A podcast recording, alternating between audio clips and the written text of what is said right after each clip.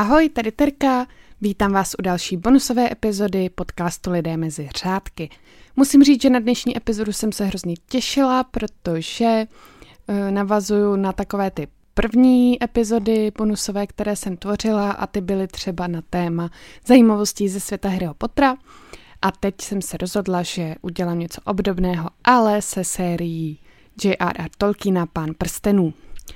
Budou tam uh, v této epizodě jak knižní zajímavosti, tak ty filmové a je toho celkem dost, takže se máte na co těšit.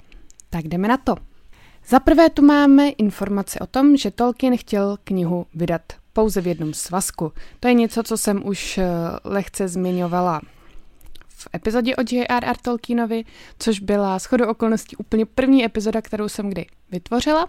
Co se týče tedy Pána prstenů a té délky těch knih, tak uh, shodneme se my všichni, kdo jsme to četli, že i sami o sobě ty jednotlivé knihy jsou celkem dlouhé, ale původně tedy Tolkien chtěl, aby všechny tři vyšly v jediném svazku, spolu i s přílohami a nejspíš i se Silmarillionem, který byl přihozený jakoby tady k té sérii, aby to mělo ještě nějaký bonus navíc. No, dokážete si představit velikost takové knihy? Nejspíš by to mělo přes tisíc eh, stran a i když je nyní série tak populární, že si můžete koupit všechny tři knihy v jediném svazku, tak tehdejší vydavatel o tom nechtěl naštěstí ani slyšet a zvolil vydání příběhu jako trilogii. Takže tím, že třeba Peter Jackson později natáhl knihu Hobbit do tří filmů, tak nezašel zase tak daleko, protože ctil zažitou tradici středozemě o tom vydávat eh, knihu v jednom svazku. Dále se podíváme na jeden mýtus, eh, který se velmi, velmi rozšířil mezi fanoušky a i odborníky, a to je mýtus o tom, že kniha představuje druhou světovou válku. Na tady to téma existuje mnoho teorií, že prstem představoval jadernou bombu nebo že Mordor představoval nacistické Německo. A i když byl Pán prstenů publikován poprvé krátce po druhé světové válce, je vidět, že to hlavně způsobilo eh, tady ty domněnky. A Tolkien byl veřejným kritikem eh, určitých aspektů války, včetně bombardování Japonska, a Pána prstenů začal psát už v roce 1937, takže dlouho předtím, než vůbec eh, bomba, která dopadla na Hirošimu a Nagasaki vznikla a stále znovu a znovu prohlašoval, že příběh rozhodně nebyl alegorií na žádný válečný konflikt. Další zajímavostí je, že popularita knihy velmi, uh, velmi stoupla díky ekologickým aktivistům. V 70. letech 20. století se na západě začalo prosazovat eh, ekologické hnutí, které se dostalo do povědomí mnoha lidí poté, co prezident Richard Nixon vytvořil agenturu pro ochranu životního prostředí. A jak eh, rostl, tak mnozí viděli v Tolkienově lásce k lesům a stělesnění stromů jako entu ekologické poselství. Stejně jako ty teorie o tom, že vlastně uh, šlo o stvárnění předobrazu druhé světové války, tak uh, ani nějaká ekologická poselství nebyla Tolkienovým primárním zá- záměrem, když psal příběh, ale lidé si to takhle v té době vyložili a díky tomu v té době rapidně uh, vstouply už tak velmi vysoké prodeje tady té knihy. Celkově k těm prodejům, tak se te, tady ty knihy o pánovi prstenů umístily na žebříčku bestsellerů úplně všech dob. K roku 2016 například, podle nejpřesnějších údajů, se, pán prstenů, se pána prstenů prodalo přes 150 milionů kopií a pokud bychom ji považovali za jedinou knihu, učinilo by to z ní buď první nebo druhou nejprodávanější anglickou beletristickou eh, knihu všech dob. Jeden zdroj uvádí, že v prodejích ji předčí třeba uh, příběh dvou měst, ale je to takové hodně diskutabilní. Dále se podíváme na to, jak byly knihy ilustrovány. Pokud nevlastníte ilustrované vydání Pána prstenů, tak byste rozhodně měli, já ho tedy mám a opravdu to stojí za to. A zatímco mnoho umělců se snažilo přivést Tolkienova slova k životu prostřednictvím vizuálního umění, Alan Lee a John Howe byli pravděpodobně uh, z nich nejúspěšnější. Jejich práce na ilustracích Pána prstenů je totiž tak ikonická, že byly, že byly dokonce přizváni k umělecké režii filmového trháku Pán prstenů.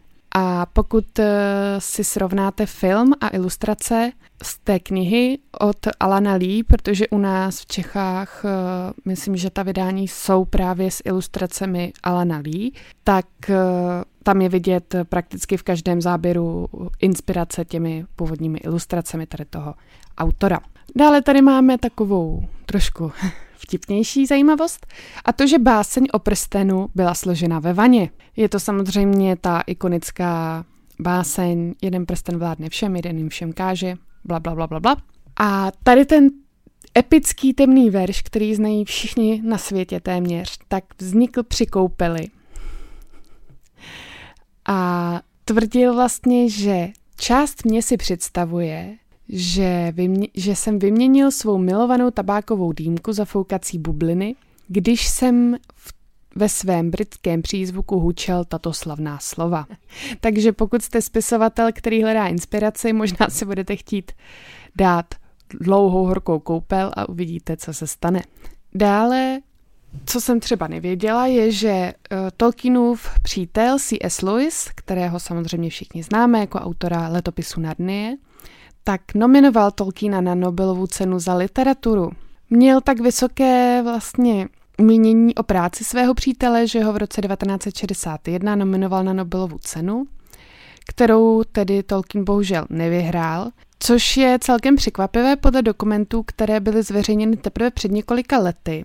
Podle názoru Nobelovy komise se totiž Tolkienovo psaní v žádném případě nevyrovnalo vyprávění příběhu vyšší kvality.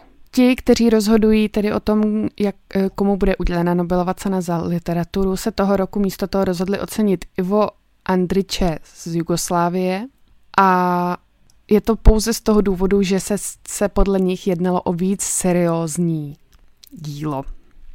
No, nevím. Samozřejmě pana Andriče nechci urazit, ale myslím, že Tolkien by si to zasloužil víc. Dále Tolkien zamýšlel Silmarillion jako následovníka Hobita. První publikovaný Vpád do středozemě Hobbit měl obrovský úspěch, když vyšel v roce 1937 a vysloužil si uznání po celém literárním světě a u vydavatele George Alana N. Anvina dosáhl překvapivých prodejních výsledků. Vydavatel přirozeně chtěl, aby Tolkien vytvořil navazující příběh, nejlépe z více hobity a tak dále. Dostali však námět pro to, z čeho se nakonec stal Silmarillion, což je tedy prequel, podobně podrobně popisující genezi středozemě a směsici kultur. A samotní hobiti neměli v, tady v tom díle hrát prakticky žádnou roli, takže to vydavatel odmítl a místo toho Tolkien pokračoval s přímočarež, s přímočarejším pokračováním Hobita, tedy pánem prstenů. A nakonec byl Silmarillion eh, do světa vypuštěn až čtyři roky po Tolkienově smrti. Dále hlavní hrdina měl být úplně jiný než Frodo.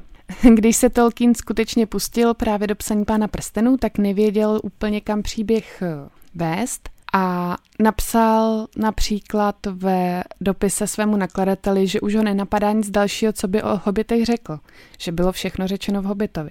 Ale věděl, že další hobiti je přesně to, co lidé chtějí a tak pokračoval. Původně se chtěl zaměřit na mladého Binga Pitlíka, což je syn hlavního hrdiny hobita Bilba Pitlíka a nějakou a měl nějakou takovou mlhavou představu udělat z návratu, jakoby mm, vytvořit návrat prstenu moci. No nakonec uh, se mu ale tady ten nápad úplně s tím Bingem Pitlíkem nelíbil, ne, nedařilo se mu ho rozepsat tak, jak by chtěl a tak vznikl Frodo a dále ještě vytvořil dalšího hobita, který se jmenoval Trotter a nakonec uh, i toho přepsal a stal se z něj Aragorn. Dřívější návrhy také úplně vynechali třeba Samvěra Křepelku, ale obsahovali hobita jménem Odo, který byl později přepracován do Pipina. A dokonce velmi brzo došlo i k bodu, kdy si Tolkien pohrával s myšlenkou, že by Bilba znovu udělal hlavní postavou, ale nakonec k tomu sešlo právě z důvodu, že podle té časové linky, kterou už měl velmi dobře propracovanou, už byl uh, Bilbo na tady to dobrodružství příliš starý. Dále ještě ke knihám samotným a jejich uh, vlastně um, ilustracím nebo jejich vzhledu. Mapu středozemě do knih nakreslil Tolkienův syn Christopher. Pro Tolkiena bylo umění klíčem k oživení fiktivní země středozemě a tak vytvořil sám mnoho obrazů a ilustrací například pro Hobita, včetně obálky prvního vydání, ale také hodně in, uh, ilustrací pro Pána prstenů. Ale mnohem důležitější než tady ty jeho kresby se nakonec stala mapa středozemě, tak jak ji známe jak z knih, tak z filmů, kterou právě nakreslil Tolkienův syn Christopher. Práci na té mapě začal víc než deset let předtím, než byly knihy vůbec vydány a tady ty mapy pomohly dát skutečný smysl té geografii kraje, Mordoru a dalších lokalit a díky tomu to bylo pro vlastně to, jak, kde se ty země nacházely a tak dále. Uh, to mělo pro čtenáře větší smysl a krásně to knihy dokreslovalo. Christopher později pokračoval v kreslení dalších map, například pro Silmarillion, když byl publikován v roce 1977 a překreslil také své originály map do nedokončených příběhů, které vyšly v 80. letech. Teď se podíváme ještě do Ameriky, kde v roce 1965 vyšel poprvé Pán prstenů v brožované podobě a Stalo se tak bez svolení Tolkiena. Jednalo se tak o vlastně pirátskou kopii a tady tu knihu vydalo nakladatelství Ace Books a editor Donald L. Volheim tvrdil, že díla nebyla chráněna autorským právem ve Spojených státech, takže je nechráněná a zrala k publikaci. Ace verze Pána prstenů, kterou vydal, prodával za 75 centů za kus byla velmi úspěšná, což vedlo Tolkiena k návratu ke svým knihám, aby provedl dostatek revizí a kvalifikovali se tak pro ochranu autorských práv v USA. Tolkien potom vyzval své fanoušky, aby bojkotovali verzi právě toho Acebooks ve prospěch nově aktualizovaných a oficiálních brožovaných výtisků, kterou vydalo nakladatelství Ballantine Books, i když stálo asi o 20 centů více – a i později souhlasil, že přestane tisknout knihy a zaplatí Tolkienovi licenční poplatek za každou prodanou kopii. Každopádně se to celkem vyplatilo, protože celkové prodeje tady těch Aceových verzí dosáhly prodeje 250 tisíc kusů za pouhých 10 měsíců. Takže i když zaplatil ty licenční poplatky, tak se na tom celkem dobře vydělal. A teď už se podíváme na filmové zajímavosti. Například to, že Sean Bean denně šplhal po horách Nového Zélandu, aby se dostal na natáčení. Sean Bean, kterého známe jako Promira a muže, který skoro v každém filmu, ve kterém hraje, zemře nebo odejde do Silent Hillu, tak eh, má velikou fobii z výšek a bál se vlastně jízdy eh, helikoptérou na ta horská stanoviště a z důsledku toho byl nucen denně vycházet eh, do hor, aby se tam dostal včas, takže vstával velmi, velmi brzo a všechno si to odšlapal pěšky, což je teda za mě celkem skvělý, skvělý výkon, zvlášť když eh, na sobě měl brnění, vlastně celý kostým a ještě v tom takhle běhal po horách, jako by se nechumililo. Dále se podíváme na Viggo Mortensena, který je legendárním stv- uh, hercem, který stvořil podobu Aragorna, kterou známe úplně všichni. On je totiž velkým milovníkem koní a celkem koupil tři koně, kter- kteří byli ve filmech uh, použiti a na kterých tam sám jezdil. A také koupil několik koní, se kterými pracoval na filmu Hidalgo. Takže nevím, jestli asi, asi má nějaký ranč, kde ty koně chová, ale mně to přijde takové hezké, že si k těm koním vlastně vytvořil takovou citovou vazbu, že se o ně potom chtěl dál starat, tak si je prostě vzal. Dále Christopher Lee, což je stvoři, uh, představitel Bleh. Dále Christopher Lee, který představoval čaroděje Sarumana, je jediným členem štábu, který Tolkiena potkal osobně. Jednoho večera na sebe totiž nečekaně narazili v oxfordském baru a dali se spolu do řeči a myslím, že si i nějakou dobu potom spolu dopisovali, protože Christopher Lee byl velkým milovníkem právě díla Tolkiena a ono už v době natáčení Christopher Lee bylo snad kolem 90, prostě hrozně moc, takže on byl vlastně Tolkienovým současníkem.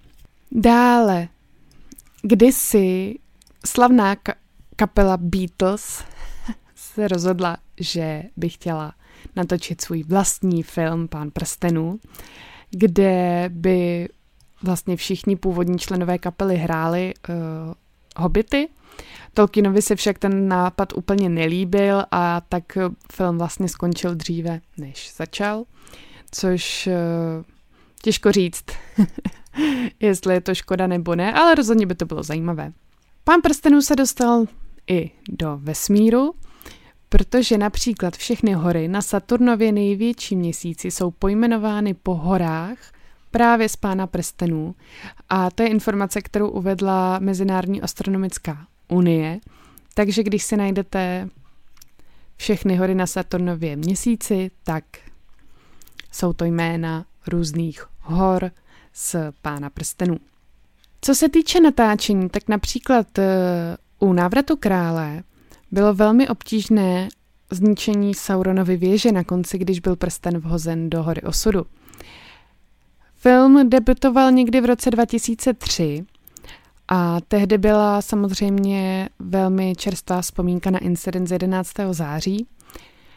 A tak bylo pro vlastně scénografii velmi těžké vymyslet, jak eh, tady tu scénu vytvořit, aby se pád té věže ne, nepodobal pádu vlastně dvojčat po útoku na World Trade Center.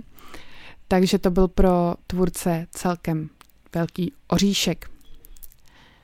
Co se týče vizuálních efektů, tak eh, Pán prstenů je legendární také tím, že ne všechno je vytvořeno na počítači. CGI efekty nebyly vůbec eh, vlastně nepokryly ani většinu těch speciálních efektů. A většina efektů byla praktických, bylo zde použito přes 10 000 protetických obličejových aparátů, vyrobeno například přes 3,5 tisíce párů hobitích nohou a veškerá pozornost, která byla věnována právě detailům, byla tak dobře provedená, že díky tomu je vlastně Pán prstenů jako filmová trilogie dodnes legendární, protože i když se jedná o fantazii, tak uh, je to vlastně velmi reálné. Pokud byste studovali v Americe, tak eh, na jedné kalifornské univerzitě nabízí pro své prváky vstup nebo takhle pobyt na koleji zaměřené na pána prstenů. Tady ta kolej se tematicky jmenuje Středozem a všechny jeho koridory jsou také pojmenovány po městech a regionech z pána prstenů a je to tak uh, úplně splněný sen pro mladé fanoušky pána prstenů. Ještě se vrátíme k Christopheru Lee, který hrál tedy Sarumana, ale nebyla to jeho vysněná role. On chtěl totiž vždycky hrát Gandalfa. Nicméně Peter Jackson věřil, že už je příliš starý na to, aby Gandalfa hrál a to kvůli bojovým scénám, které by musel dělat. A bál se, aby se Christopher Lee samozřejmě nezranil a tak místo toho dostal roli Sarumana. A i když to nebyla úplně jeho vysněná role, tak uh, si toho vždycky stejně velmi považoval, pro jak už jsem zmiňovala, už jenom to, že se s Tolkienem znal a miloval jeho dílo, tak to pro něj byl jeden ze splněných snů. Co se týče bojových scén, tak ty z herci nastudoval olympijský šermíř. Tento šermíř se jmenuje Bob Anderson a úzce tedy spolupracoval s herci, aby je naučil bojovou choreografii pro všechny tři filmy a je také známý tím, že pomáhal při choreografii bojových scén například ve Star Wars. Anderson uváděl, že Viggo Mortensen byl nejlepším šermířem, jakého kdy během své kariéry vycvičil, takže určitě ta jeho práce nesla velké ovoce. Navíc Viggo Mortensen nikdy nepoužíval dubléra. Takže když vidíte Aragorna, jak šermuje, skáče, nevím, co všechno dělá, tak si můžete být jistí, že to dělá právě Viggo Mortensen sám. Další zajímavostí je, že když eh, Denétor zapaloval hranici, na které ležel zdánlivě mrtvý Faramir, tak to byl, tak uh, se to úplně nevyvedlo a bylo to hlavně kvůli tomu, že kůň, na kterém jezdil Ian McKellen, tedy Gandalf, odmítal být v blízkosti plamene a stále se jim plašil. A aby to teda, aby vůbec byla tady ta scéna natočitelná, tak filmový štáb postavil skleněný panel kolem toho zapáleného plamene. Ten byl umístěný před objektivem a ve fotoaparátu se tak promítal vlastně jenom odraz, ale vypadal to jako skutečný plamen. A na závěr tu máme také takovou za mě docela vtipnou zajímavost a ta se týká toho, jak vznikly legendární výkřiky na zgůlu. Tady ten zvuk je známý tím, že trápí postavy ve všech filmech a zvukarský, film, zvukarský tým vytvořil tento zvuk nahrávkou zvuků, jak škrábete nechty a různými předměty na plastové kelímky od pití. Tady ten neuvěřitelně jednoduchý trik vytvořil jeden z nejikoničtějších zvuků, který v historii filmu je. A no, myslím si, že se asi koupím někde nějaký plastový kilímek a zkusím to. Protože by mě zajímalo, jestli se mi taky podaří vyloudit tady ten nazgulský zvuk. Tak, to by bylo pro dnešek všechno. Doufám, že jste se bavili. Už se těším zase na příště. Samozřejmě budu ráda za každé sdílení a když budete znát ve svém okolí nějakého knihomola, kterému by se bonusový kanál líbil, tak ho určitě přizvěte, anebo můžete také darovat předplatné tohoto, tohoto kanálu. Tak jo, mějte se hezky a slyšíme se zase příště. Ahoj!